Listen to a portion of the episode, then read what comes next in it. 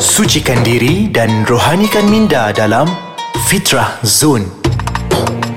Assalamualaikum warahmatullahi wabarakatuh. Alhamdulillah bertemu sekali lagi dengan saya Da'i Luqman di Fitrah Zone menerusi podcast Ais Kacang. Alhamdulillah pada kali ini bertemu lagi kita membincangkan isu-isu semasa, membincangkan ilmu-ilmu agama yang mudah-mudahan menjadi bekalan buat kita untuk uh, menuju ke syurga Allah Subhanahu Wa Taala kelak. Jadi tuan-tuan dan puan-puan seperti biasa uh, pada kali ini kita nak masuk kepada satu tajuk yang baru, hari yang baru, tajuk yang baru berkaitan dengan keajaiban solat. Kalau sebelum ni kita membincangkan tentang keajaiban doa, pada kali ini kita nak membincangkan pula tentang keajaiban dalam bersolat insya-Allah. Jadi tuan-tuan dan puan-puan, Ha, sebelum mana kita nak meneruskan pembincangan kita tentang solat ni, jadi kita nak dengarlah apakah di antara kalam-kalam Allah Subhanahu taala dalam Quran tentang solat ni. Di antaranya kita petik daripada surah Al-Mu'minun ayat 1 hingga 2. Allah Subhanahu taala telah berfirman, "A'udzu billahi minasyaitonir rajim."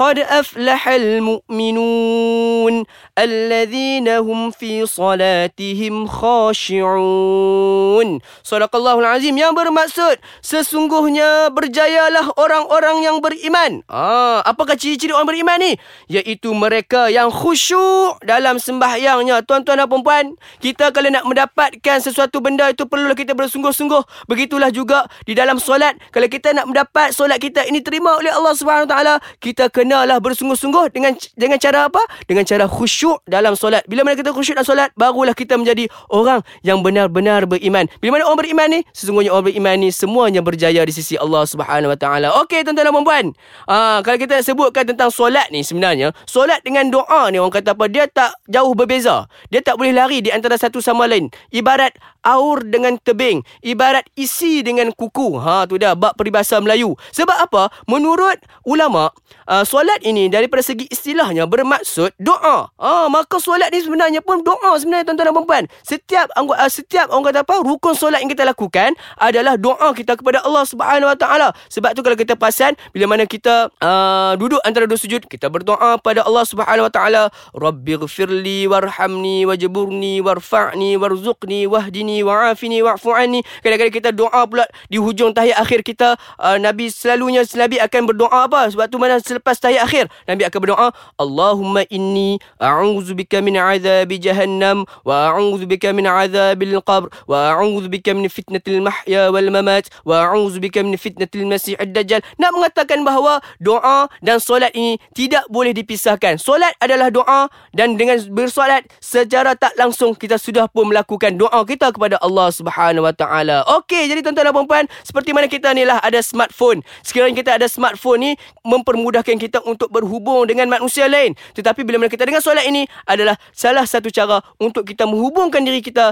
dengan Allah Subhanahu Wa Taala. Okey, sebelum tu kita nak tahulah di antara kebaikan-kebaikan dan Orang kata apa fadilat-fadilat bersolat ni Antaranya Yang pertama sekali uh, Kebaikan bersolat adalah merupakan media sosial di antara kita dengan Allah Ah, macam mana kita kalau ada Facebook, kita buat luahan perasaan dekat Facebook. Macam tu jugalah solat. Bila kita bersolat ni, kita buat luahan perasaan kita kepada Allah Subhanahu Wa Taala. Sekiranya kita ada WhatsApp, kita duk bermesej-mesej dengan manusia lain. Ha, bermesej pula dah. Ha, bermesej dengan manusia lain. Maka dengan solat ni pula, kita sedang bermesej dan kita sedang berdialog dengan Allah Subhanahu Wa Taala. Contohnya kita ada Instagram, kita sedang menghantarkan, kita tengah post gambar kita dekat dalam Instagram. Macam tu jugalah bila mana kita bersolat, dia nak menggambarkan diri kita ni yang taat kepada Allah Subhanahu Wa Taala. Okey, dan ke antara kebaikan yang keduanya pula, kebaikan solat ini adalah di antara waktunya mustajab untuk kita berdoa pada Allah Subhanahu Wa Taala. Kan tadi kan sebelum ni saya telah perkongsikan di antara waktu mustajab berdoa ini adalah waktu mana kita bersolat dan selepas solat itu adalah di antara waktu kita mustajab doa kita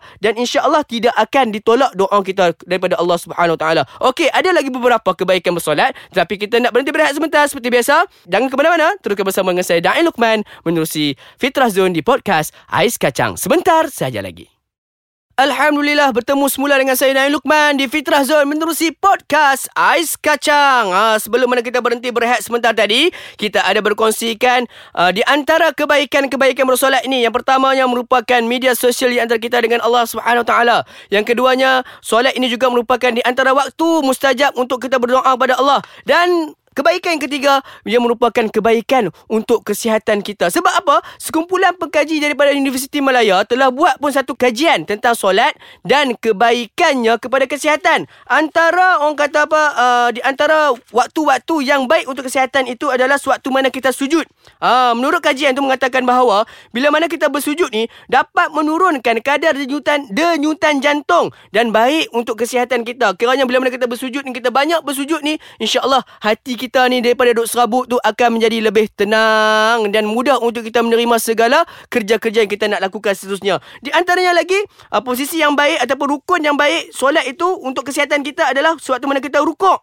Kajian mengatakan bahawa sakit pinggang, uh, kajian menuju kepada sakit pinggang. Ha, posisi rukuk ni pada sudut 90 darjah mengurangkan sakit belakang dan juga boleh digunakan sebagai terapi bagi memulihkan sakit jantung. Ha, sekiranya tuan-tuan dan puan mungkin hari ni kerja banyak duduk pegang benda-benda berat, maka mungkin dia sakit pinggang. Ha, maka banyakkanlah solat sunat. Contoh dia bila-bila kita rukuk ni, dia akan memperbetulkan kembali kita punya uh, orang kata postur badan kita yang mana sakit pinggang tu dia akan mengurangkan. Tambahan pula boleh mengurangkan kan orang yang uh, orang kata apa kadar uh, penyakit sakit jantung ni. Uh, contoh dia bagi orang yang banyak rokok tu uh, kena lagi banyak uh, merukuk lah. Uh, kena banyak rukuk lah uh, bila mana ni. Sebab apa? Dia dapat mengurangkan kadar sakit jantung. Dan yang ketiganya posisi ataupun rukun yang baik uh, sewaktu bila apa, uh, di antaranya kebaikannya lagi uh, solat ini adalah kebaikan untuk otak. Uh, dalam kajian uh, disfungsi ereksi, uh, didapati bahawa pergerakan solat dapat mengaktifkan otot lantai yakni pelvic. Ha, pelvic ni terdapat kat kita punya uh, ni apa tapak kaki kita tu.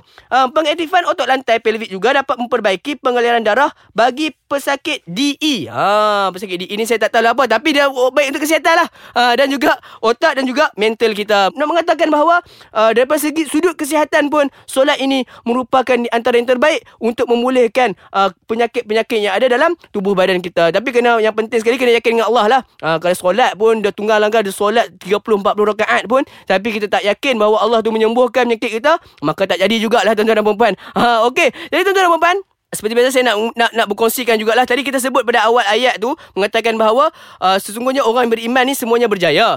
Dan jadi antara salah satu contoh orang yang berjaya orang yang beriman ini adalah bila mana mereka khusyuk dalam solat. Jadi kita nak tahulah bagaimana caranya untuk kita mendapat solat yang khusyuk ni. Okey cara yang pertama pastikan kita memahami setiap apa yang kita baca. Contoh setiap rukun qauli yang kita baca ataupun rukun yang mengeluarkan uh, perkataan maka kita fahami apa yang kita katakan. Contoh Waktu mana kita mengangkat takbiratul ihram Allahu Akbar Ah, maksud dia apa? Allah Maha Besar. Bila mana kita membaca Al-Fatihah, A'udzubillahi minasyaitonirrajim. Bismillahirrahmanirrahim. Kita faham maksud dia. Dengan nama Allah yang Maha Pemurah lagi Maha Penyayang. Alhamdulillahirabbil alamin. Segala pujian bagi Allah Tuhan sekalian alam. Ar-Rahmanir-Rahim yang Maha Pemurah lagi Maha Penyayang.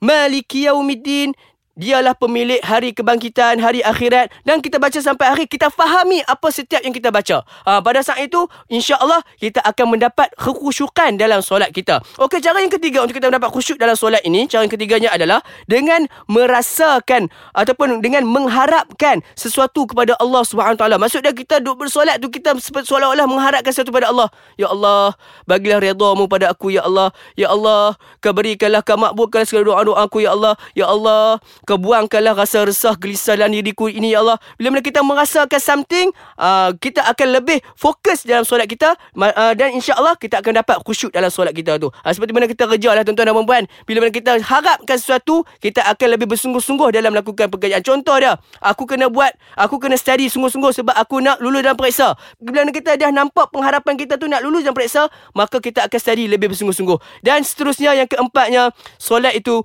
perlulah teratur dan dipelihara segala rukun serta tomak ninahnya. Maksud dia kat situ tuan-tuan dan puan kita ni bila mana nak bersolat, pastikan kita ni jangan terburu-buru. Jangan kalut. Solatlah dengan orang kata apa teratur, dengan orang kata apa ada tomak ninahnya. Kita orang kata solat dengan penuh kekhusyukan. Ha tu dia.